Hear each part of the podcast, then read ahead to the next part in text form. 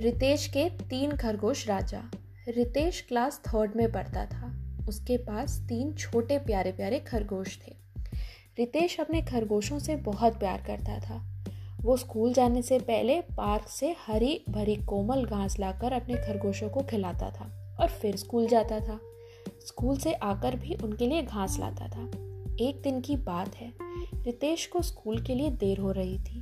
वो घास नहीं ला पाया और स्कूल चला गया। जब स्कूल से आया तो खरगोश उसके अपने घर पर नहीं थे। रितेश ने खूब ढूंढा, पर कहीं नहीं मिले। सब लोगों से भी पूछा, मगर खरगोश कहीं नहीं मिले।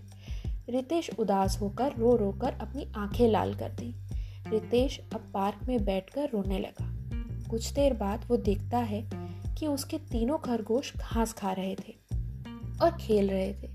रितेश को खुशी हुई और वो समझ गया कि इनको भूख लगी थी। इसलिए ये पार्क में आए थे। मुझे भूख लगती है तो मैं भी माँ से खाना मांग लेता हूँ, पर इनके लिए तो मैं भी नहीं था। उसे दुख भी हुआ और खरगोश को मिलने की खुशी भी। जो दूसरों के दर्द को समझता है, उसे दुख छू भी नहीं सकता।